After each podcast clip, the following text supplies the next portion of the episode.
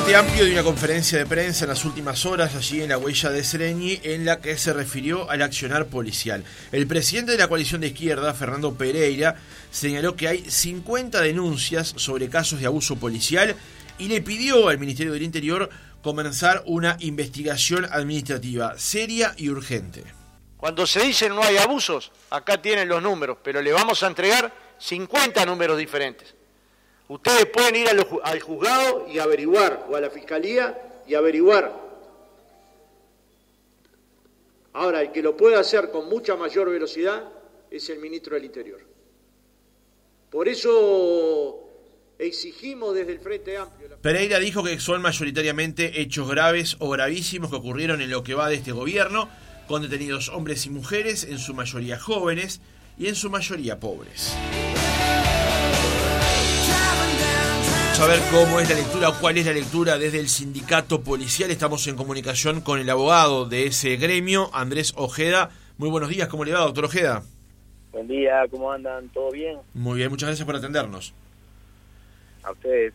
Doctor, ¿cuál es la visión que tienen con respecto a esto que presentó el Frente Amplio ayer en conferencia de prensa? Y estamos muy sorprendidos. Todavía no hay una posición oficial del, sindicato, simplemente las conversaciones que tuvimos telefónicas ayer de noche cuando, cuando se supo esto. Eh, te diría que la, sorpresa más grande es que, que, sobre todo que Fernando Pereira, que, nos conoce bien, que, aparte ha sido fue la cabeza de, la corriente articulación del PCRT, que es la corriente que, que integra el sindicato policial, ha sido siempre una persona cercana al sindicato policial, haya hecho esto público sin llamar al sindicato antes, ¿no? Eh, a mí no me cabe ninguna duda que si este hubiese sido un tema con los trabajadores de la salud o de la enseñanza, hubieran llamado a su sindicato antes sin ninguna duda, sobre todo Fernando. Por eso es que me sorprende mucho que, que haga este tipo de comentarios públicos sin habernos llamado antes. Eh, en algún punto creo que eso sorprendió y le dolió un poco a los, a los dirigentes del sindicato policial.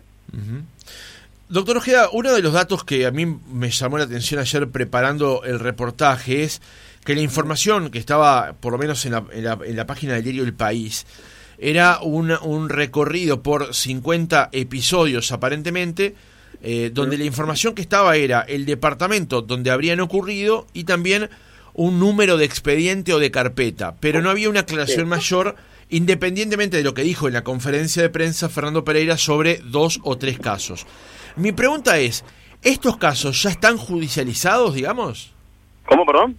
¿Ya están judicializados? ¿Ya han intervenido la Fiscalía o la Justicia sobre estos casos? Yo no lo sé, a eso ni me consta. Yo vi un tuit de Charles Carrera en el que él sostiene que están todos en la justicia, pero francamente no lo sé. Esa pregunta es más bien para los denunciantes, no para nosotros, ¿no? Claro, pero la pregunta apuntaba en saber de que si ya están judicializados, ¿qué se espera entonces que haga el sindicato y el Ministerio del Interior? Ah, bueno, francamente, yo no sé, emplazaron al Ministerio, pero tendrían que haber emplazado a la Fiscalía, ¿no?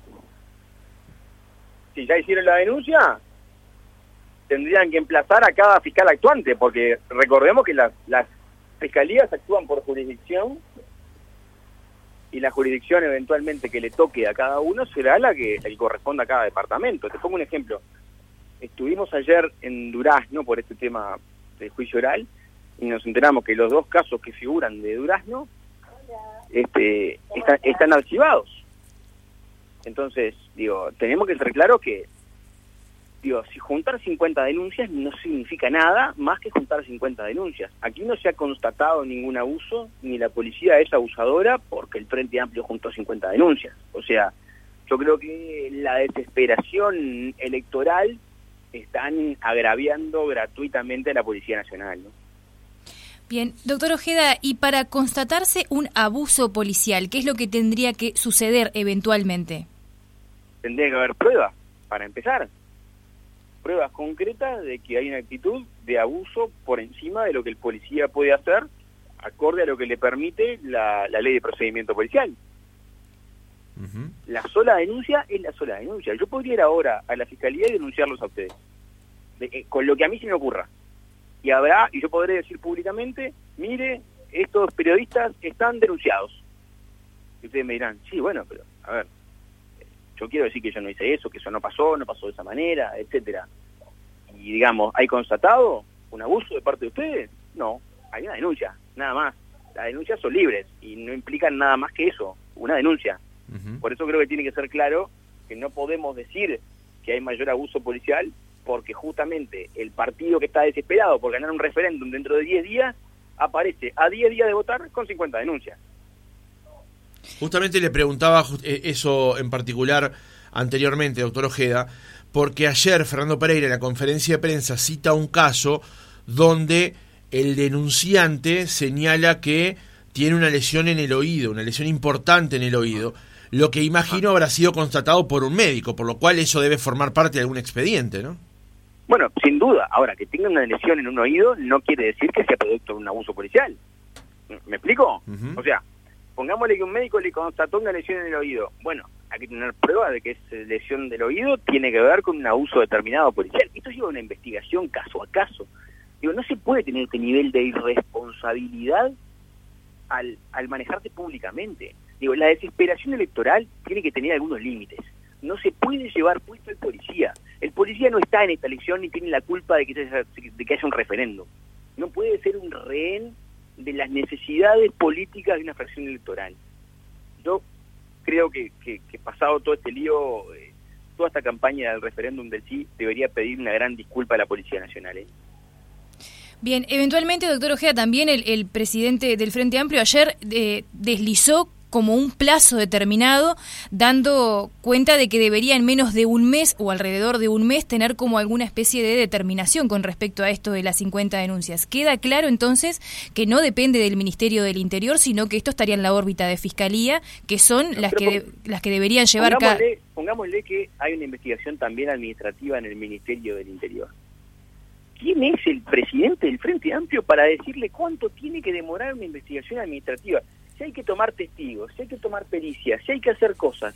Digo, ¿cómo es la cosa? El presidente del Frente Amplio viene y magnánimamente le da órdenes al ministerio del tiempo que tienen que demorar sus investigaciones, pero ¿quién se cree que es? Digo, yo a veces creo que, que, no toman no toman cercanía con la realidad, viven en un mundo paralelo.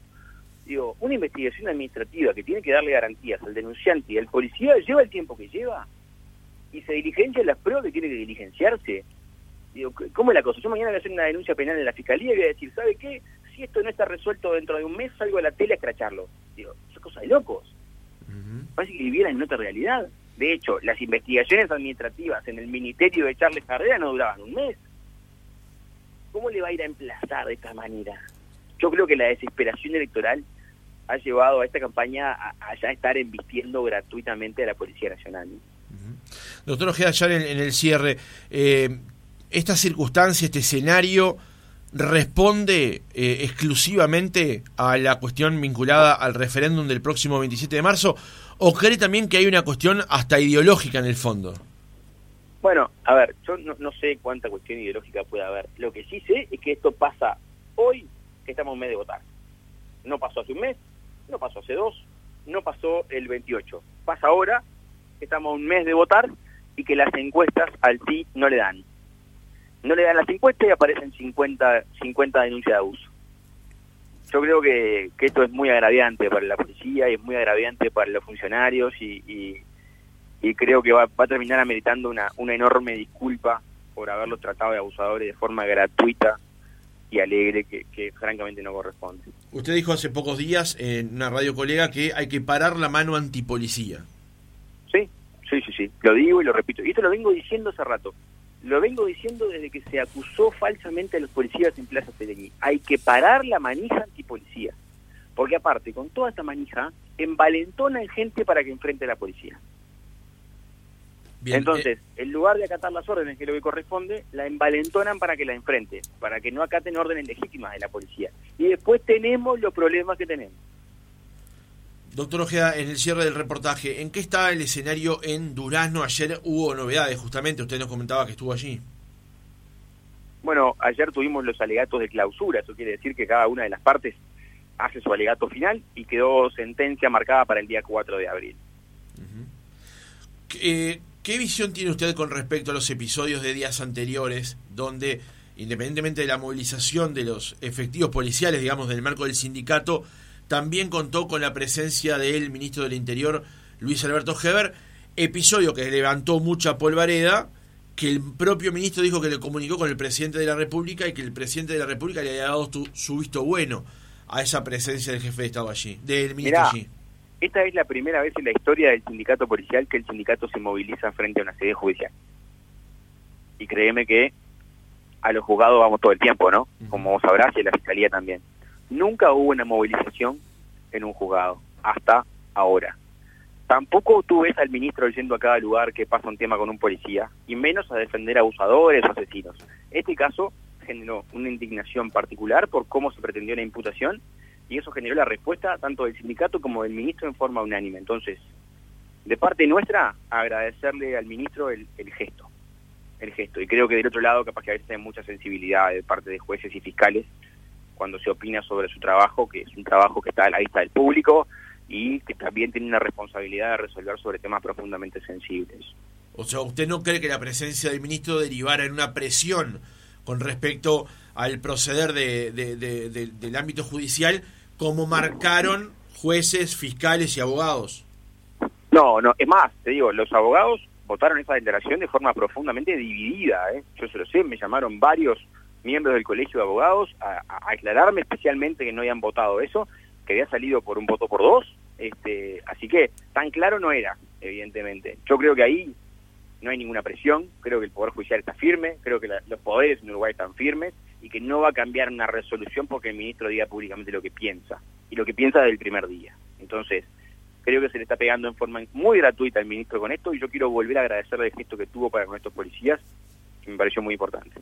Doctor Andrés Ojeda, muchas gracias por haber estado otra mañana con nosotros. A ustedes, muchas gracias.